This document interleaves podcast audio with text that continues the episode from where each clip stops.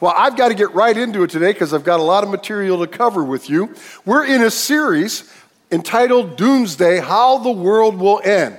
Now, the reason we're doing the series is twofold. One is to remind ourselves that this life does not constitute our real life. This is preparation for the life to come. And one day, not only will our lives end, but the whole world will end.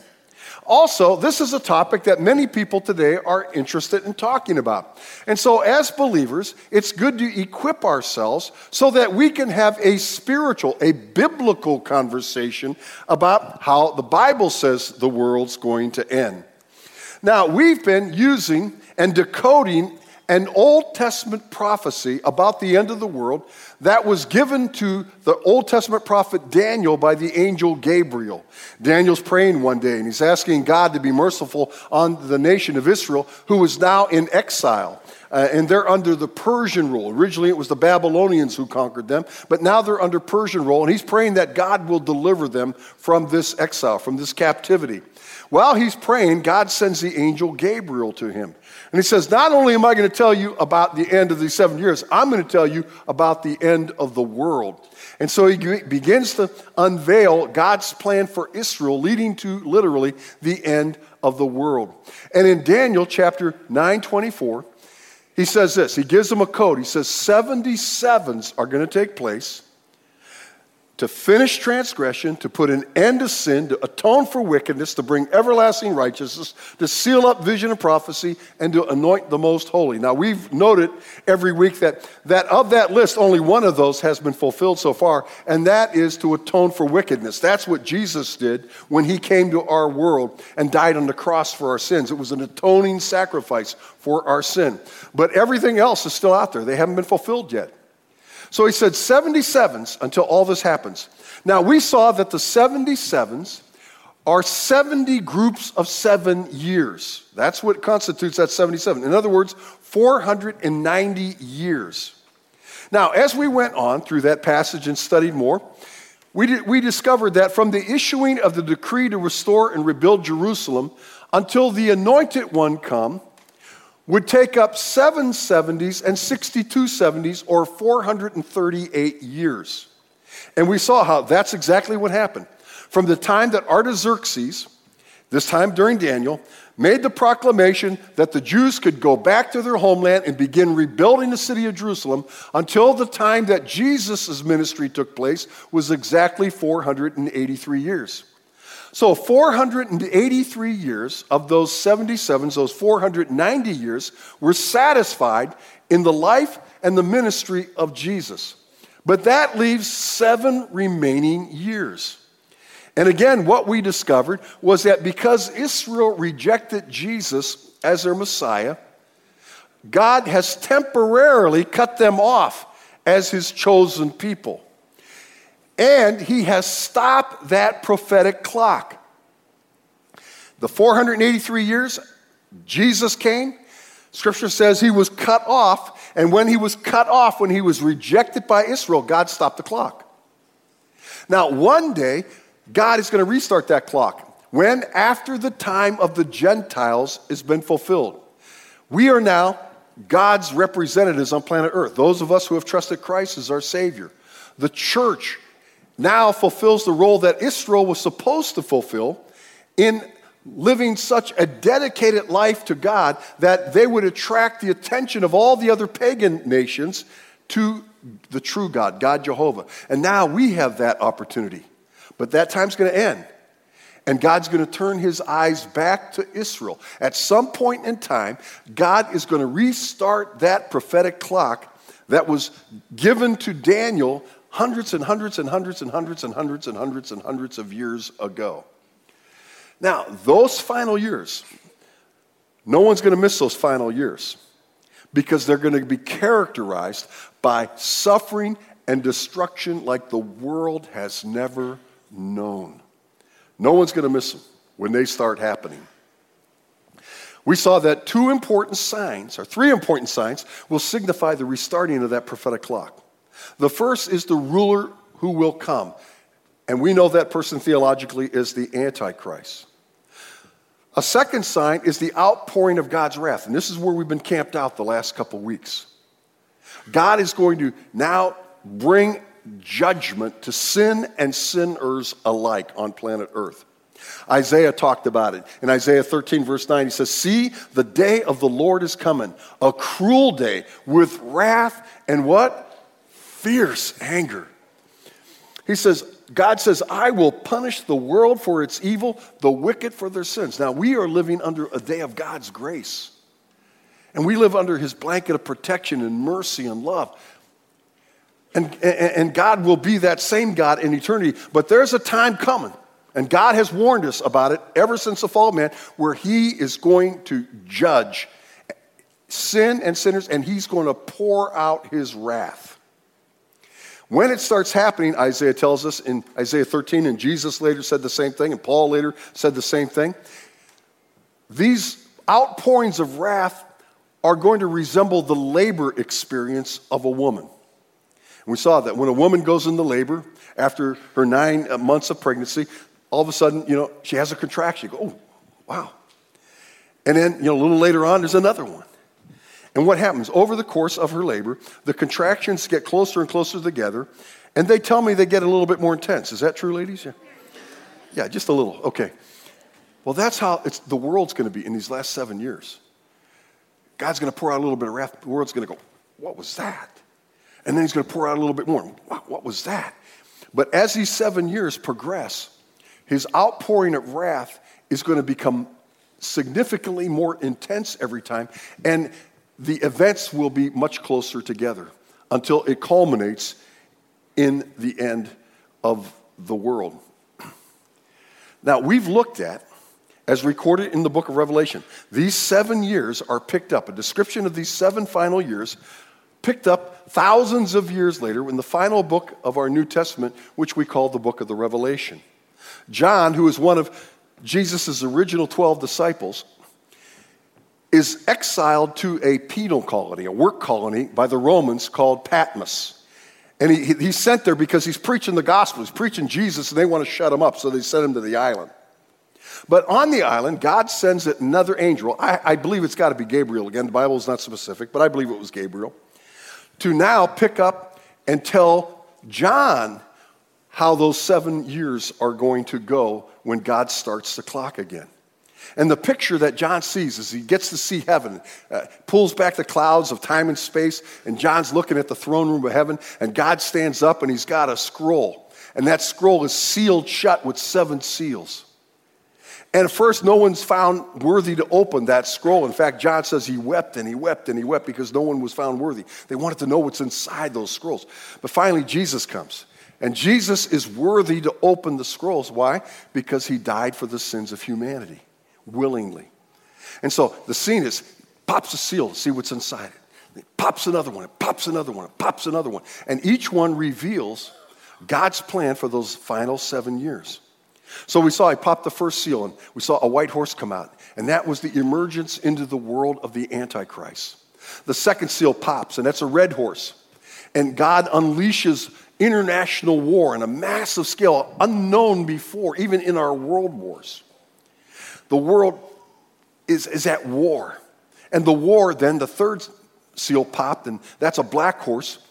And that represents the famine and all the plagues that result from the world war. And there's, there, there's great famine. It says it'll take an entire day's wage to buy one quart of wheat. And, and that would only feed one person. So people with families, they have to buy barley. But it'll take three quarters of, of a quart will take, will take one day's wage. And so it's a massive famine. Then the final horse comes out, and that's death, and Hades is following him. And the combination of those first four horses bring about the destruction of a quarter of the world's population.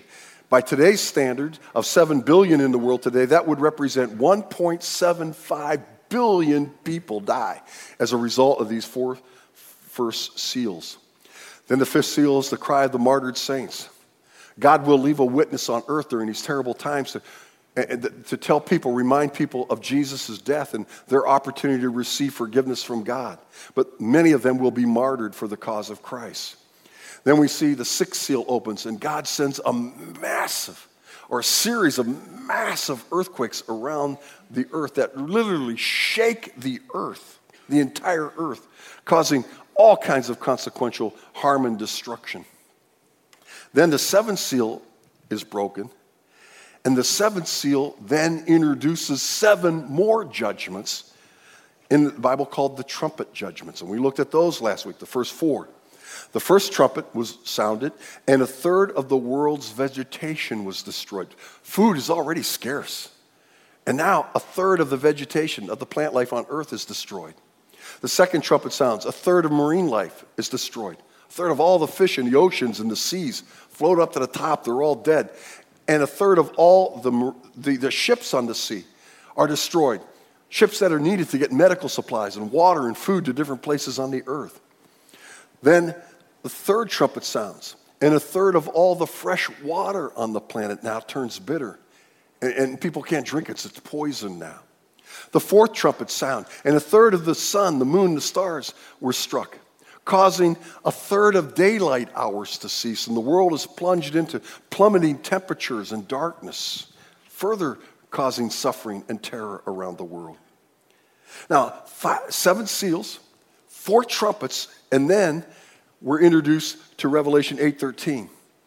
And John's trying to take this all in. And he says, As I watched all this, I heard an eagle that was flying in midair call out in a loud voice, Whoa, whoa, whoa to the inhabitants of the earth because of the trumpet blast about to be sounded by the other three angels.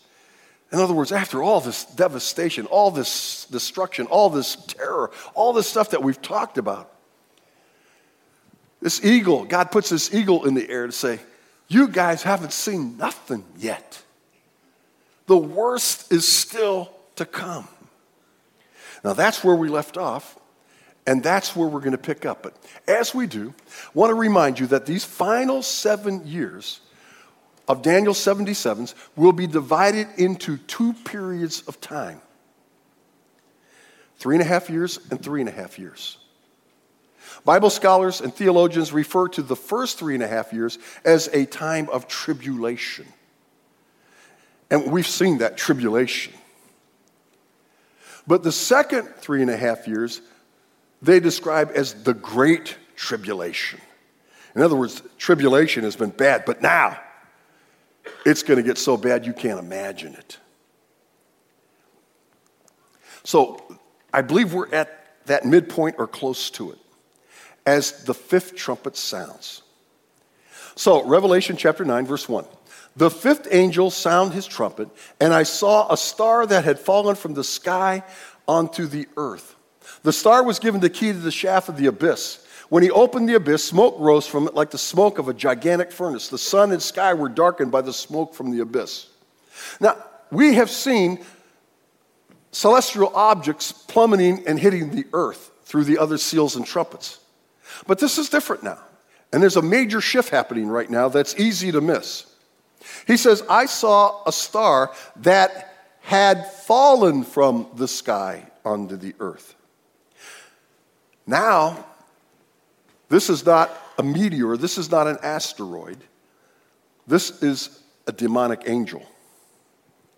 In the Bible, angels are also referred to as the stars of God. In the Old Testament, the morning stars sang with God, the angels of God. This is in reference to Satan being cast out of, of heaven. And Satan held a coup against God, as recorded in Scripture. And when he challenged God's authority, a third of the angels of heaven joined his coup.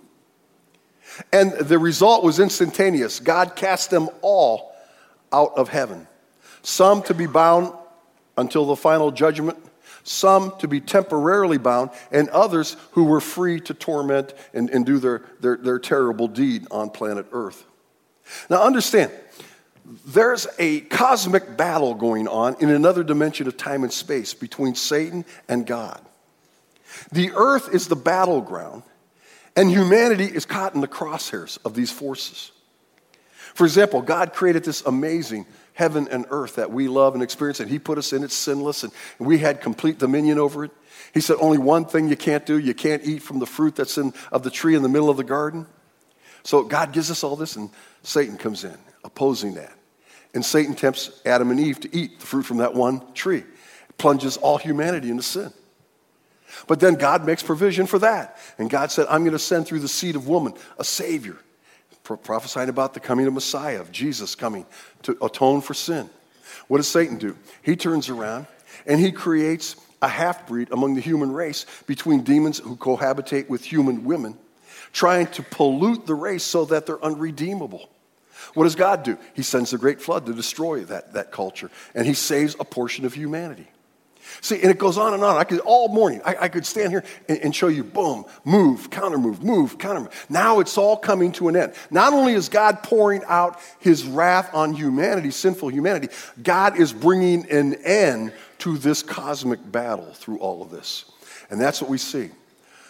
So the keys to the abyss were given to this, this demonic presence.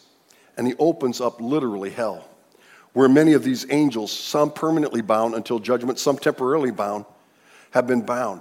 And as he opens it up, the smoke of hell literally pours out, like taking a top off of a pot and seeing the steam come out from all around. Then it says, he says, out of the smoke, locusts came down upon the earth, and they were given power like scorpions of the earth. They were told not to harm the grass of the earth or any plant or tree, but only those people who did not have the seal of God on their foreheads. And so John says, I'm seeing, and remember, John's trying to describe something like no one's ever seen before.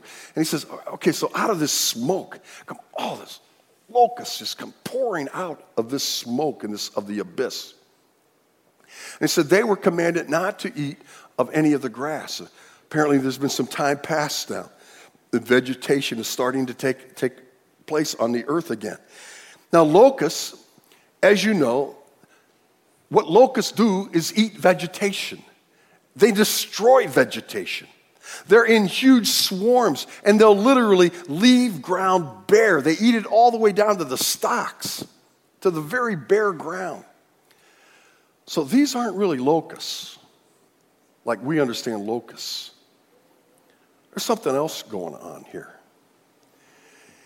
Their purpose is to torment the people of earth who do not have the seal of God on them. Now we know that God, we saw in Revelation chapter 7, God had sealed 144,000 Jews to be his witnesses. They have God's seal on them. But also during this time, it's going to be possible for people to trust Christ. And those who do, God will place a seal on them. So, so what are these locusts all about? Well, look what Peter says in 2 Peter 2 4. In his second New Testament book, he says, For if God did not spare angels when they sinned, but sent them to hell, putting them in gloomy dungeons to be held for judgment. In other words, now he's going to go on to say, if, if, if God judged the angels, humanity, don't you think for a minute he's not someday going to judge you. That's where this is all going. But, but look what he says. He says, when the angels sinned, he put some of them into hell, putting them in gloomy dungeons to be held for judgment. Now they're released. John said the locusts looked like horses prepared for battle. On their heads, they wore something like crowns of gold, and their faces resembled human faces. Their hair was like a woman's hair, and their teeth were like lion's teeth. They had breastplates of iron, and the sound of their wings was like the thundering of many horses and chariots rushing into battle. All right, so breaking this all down real quick. He's trying to describe this. And notice he says they were like, they resembled. I, he's never seen anything like this before because no one has ever seen anything like this before. And so he's trying to describe, he says, there were so many that were like locusts, but, but, but yet they, they had like a crown on their head, a helmet on their head of some kind. And their faces resembled human faces, but they really weren't human faces. They kind of had hair like a woman. And he's trying to describe them. From the description, we get that they're, they're horrible, demonic creatures. And we note that they're indestructible. They have head protection, they have breastplate protection. Although they are going to swarm the earth, they are invincible. They cannot be killed by human beings. They had tails and stings like scorpions, and in their tails they had power to torment people for five months. God now is going to put a cessation to, to the death on earth, and people aren't going to die now, but they're going to be tormented for a period of five months by these demonic creatures who come out of the abyss said they had a king over them, the angel of the abyss, whose name in Hebrew is Abaddon, and in Greek, Apollyon. Many theologians believe he's speaking of Satan himself. Others believe it's just another demonic angel that's leading th- this particular act of wrath. But both of those names, Abaddon in Hebrew and Apollyon in Greek, mean destructor. So the destructor has come. Again, they were not given power to kill humanity, but only to torture them for five months. It says, and the agony they suffered was like that of the sting of a scorpion when it stings a man. I mean, we know how painful a bee sting is, right? Scorpion stings are so much more painful for that. And so, God, uh, let Satan unleash this force on humanity. Satan hates humanity, he hates you. Do you understand it? He hates you. All he wants is to destroy you. And so he unleashes this terror. It says, during those days, men will seek death, but will not find it. They will long to die, but death will elude them. So horrible is this time. But God has put a temporary suspension on death. But Satan now torments with these hideous demonic creatures for five long months. Revelation 9:12. The first woe is past, an angel announces. After five months, God does whatever he does with those hideous creatures and they're no longer around. And it says, two other woes are yet to come. Basically, he said, okay, remember the eagle said, Whoa, whoa, whoa, well, one's done. Some of you, all you've survived that, but it's been a horrible experience. He said, but there's still two more woes. Revelation 9:13, the sixth trumpet. The sixth angel sounded his trumpet, and I heard a voice coming from the horns of the golden altar that is before God. It said to the sixth angel who had the trumpet, Release the four angels who are bound at the great rivers Euphrates. Now, the scene flashes back to heaven again and the throne room. And in the presence of the throne room, John hears a voice crying out to release now this sixth angel who has the sixth trumpet. And he says, Release the four angels who are bound at the great river Euphrates. Now, understand again, holy angels, there's no indication in Scripture anywhere that holy angels of God are ever bound because they do the will of God and they even serve and protect God. They're not bound. They, they're free to, to do the will of God and the work of God throughout the universe. Only fallen angels are bound. So now we're introduced to four more fallen angels who come, are released now.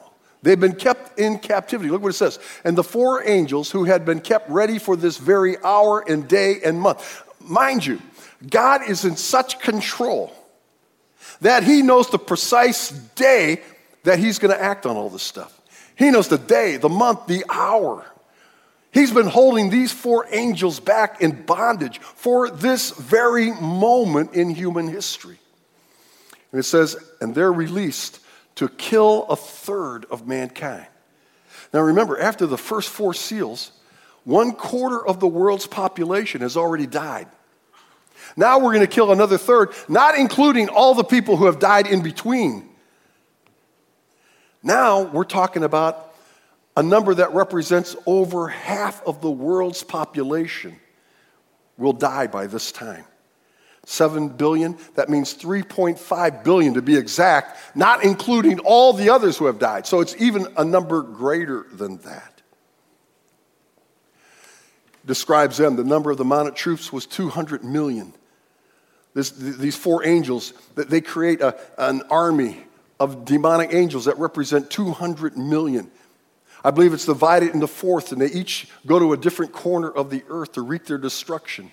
The horses and riders I saw in my vision looked like this. Their breastplates were fiery red, dark blue, and yellow as sulfur. Fiery red, these are all the colors of hell. Fiery red, the fires, dark blue, the brimstone, yellow, the sulfur. He says, the heads of the horses resembled the heads of lions, and out of their mouth came fire, smoke, and sulfur. And a third of mankind was killed by the three plagues of fire, smoke, and sulfur that came out of their mouths. They went around. Some breathed fire and, and destroyed people by burning them to death. Others are asphyxiated by the brimstone and, and the sulfur that comes out of them. Look at this, though. Revelation 9:20. The rest of mankind that were not killed by these plagues. Remember it's another third of the human population. Still did not repent of the work of their hands. They did not stop worshiping demons and idols of gold, silver, bronze, stone, and wood, idols that cannot see or hear or walk. Nor did they repent of their murders, their magical arts, their sexual immorality, or their thefts. Even though all this is going on, those surviving on the earth who still have an opportunity to repent, who still have an opportunity to receive forgiveness through Jesus Christ, they refuse to do it. You know, I've noticed in life in general that when tragedy strikes an individual, in relation to God, they respond in one of two ways almost every time. They either get angry with God and, and, and reject God, or they're drawn closer to God. These people reject Him. The seventh angel sounded his trumpet, and there were voices in heaven which said, The kingdom of the world has become the kingdom of our Lord and of his Christ, and he will reign forever. Now there's another significant transition. Understand now, things are popping now. They're happening really quickly and intensely says, And the 24 elders who were seated on the thrones before God fell on their faces and worshiped God, saying, The nations were angry, angry, and your wrath has come. The time has come for judging the dead and for rewarding the prophets and your saints and those who reverence your name, and for the what? Destroying of the what? Of the earth. Now we're coming to the end of the world now. All right? But it's not yet.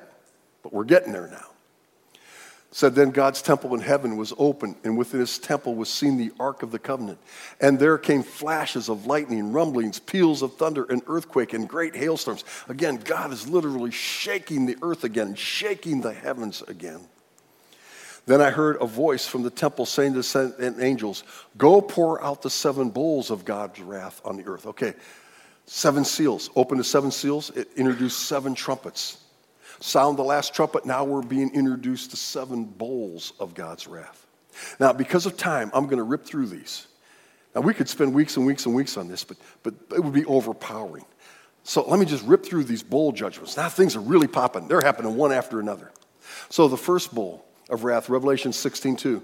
The first angel went and poured out his bowl on the land, and ugly and painful sores broke out on the people. All these people, now these ugly and excruciatingly painful sores break out all over their bodies. Ladies, no amount of cosmetic is going to cover this up, okay?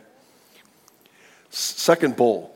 Angel poured out his bowl on the sea, and it turned into blood like that of a dead man, and every living thing in the sea died. Remember now, a third of the marine life had died before. Now all of it's dead.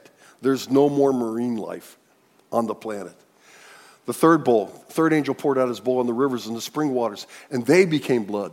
So now the fresh water supply of the earth, that which is providing potable water to drink and to cook with, that's all polluted now. And the only thing that's left is whatever people had in reserve. The fourth bowl of wrath, the fourth angel pulled out his bowl on the sun, and the sun was given power to scorch the people with fire. They were seared by the intense heat and they cursed the name of God who had control over these plagues, but they refused to repent and glorify Him. Now He destroys the ozone layer. And the full intensity of the radiation of the sun is poured out on, on, on humanity, and it burns their skin. And they're burned with intense heat and intense suffering. And look what it says. And they curse the name of God. They know where all this is coming from. They're not just thinking, oh, just something happened. Oh, this is global warming or what. They know that God is pouring out his wrath on the earth at this point. And even though they realize that, they still refuse to repent and glorify him. The fifth bowl pours out his bowl on the throne of the beast, and his kingdom was plunged into darkness. Look what it says men nod their tongues in agony and curse the God of heaven because of their pains and their sores. But they refused to repent of what they had done. Unimaginable, horrible stuff, horrible times. And, and, you know what? I've, I've neglected to describe to you another terrible force that is going to be unleashed, unleashed on, the, on the earth throughout these final seven years that's going to bring even more suffering, more terror, more destruction, more heartache, more fear. Here's another fourth I haven't even shared with you. You know what that is? See you next week.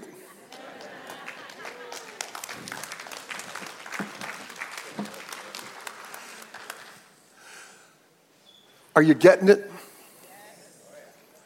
Is it starting to sit home? There are terrible, terrible, terrible times coming. When God starts that clock up again, you do not want to be here. We don't know what generation that'll happen in, but it could be ours. I don't want you going to bed worrying about that one. Because the great news is God has made provision before those days start for us. We don't have to worry about those days. I got a lot more to say about that in the next couple weeks. But let me just say it here today because although I can absolutely, as I said last week, I can actually absolutely promise you the world will not end this, this week. But my world might end. Someone else might have to get over and finish this series. Because God may take my life. Your world may end. And so we got to be ready, not and say, well, when those days come, uh, it's going to be obvious and I'm going to, I'm going to do something with God then. Huh? Probably you won't, by the way, because all these people don't. But God has made provision. And the provision is Jesus Christ. John 3:16 says for God so loved the world he gave his one and only son that whoever believes in him will not what church? Will not what church? But have There you go, see? God made provision. John 1:12 says, "Yet to as many as received him, Jesus, to those who believed in his name, he gave the right to become what church? Children of God. And how do we do it? Paul tells us in Romans 10:9. If we confess with our mouth, Jesus is Lord, that's where it all starts. It's not me, it's not how good of a person I am, it's no denomination on the planet Earth, it's no religious system, it's no matter of, of doing good deeds and being nice to people. All those things are important, but that will not get you security. If we confess with our mouth, Jesus is Lord, and believe in our heart God raised him from the dead, you'll be saved. That's what God says. Just do that, and you'll be safe. Saved from what? All the stuff we're talking about, and much, much more. If you're here today and you've never trusted Jesus Christ as your Savior, as we had someone in the first service, the good news is God brought you here somehow, some way, through some medium, to give you that opportunity. God loves you. God never intended and still does not intend for any human being to experience this. But God also knows that there are some human beings that will just harden their hearts to Him. And they'll never humble themselves to say, Jesus is Lord. And they'll think themselves too intellectual to believe that, that Jesus came back from the dead. See, it's a matter of pride. But that doesn't have to be you. Let's bow our heads. Maybe you're here this morning and you've never trusted Christ as your Savior. And right now, the presence of God in some way, usually through a, just a soft presence, a soft voice, is bearing witness with you that you need this, that you need this salvation, you need this forgiveness. And right now, He's striving with you to convince you to receive it. Well, no one's looking around. I promise I won't embarrass anybody here. And God's speaking to you about this right now. Just so I know whether the need is here or not, would you raise your hand? Just slip it up until I see it. Yes, I see your hand. You can put it down. Anyone else? Yes, I see your hand. You can put it down. Anyone else? Anyone else? Yes, I see your hand. You can put it down. Anyone else? Anyone else? All right, God's at work here, as I know He would be. God loves you. He doesn't want you to leave this campus having to worry about any of this stuff. And right now, He invites you to do what we just described. And you can pray right where you're sitting right now. Where does it start? Confess that Jesus is Lord. Pray, God, I get it. Jesus is the only way back to you. There is no other religion, there's no other plan, there's no other strategy. It's Jesus.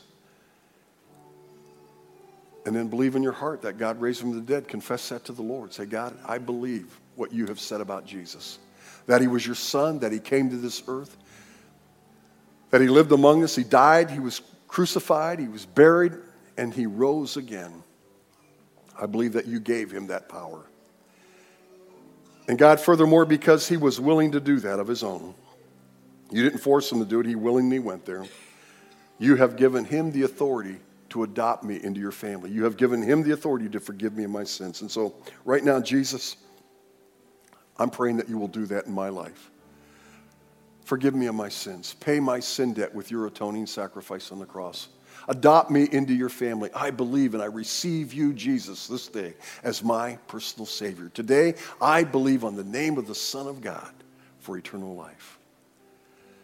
Now, if you put that kind of faith in God, here's what Scripture says to everyone who does what, what we just talked about. 1 John 5 13 says, These things I write to you who believe on the name of the Son of God, that you may know that you have eternal life, and that you may believe on the name of the Son of God. Look up at me again. Isn't God good? We don't have to worry about this stuff. That's one reason, and there's another reason, but I'm not going to share that one with you yet. But I hope you'll be back. I, I understand this is intense. And I understand it, takes time, but how do you compress seven years of extreme complexity and drama into 30 minutes. You can't do it. So thank you for being patient. Now, here's, here's, the, here's the thing. We're going to talk a couple more weeks, but the end, the last message, as horrible as these messages are right now and as terrifying as they are in some accounts, the end is beautiful. The end is wonderful.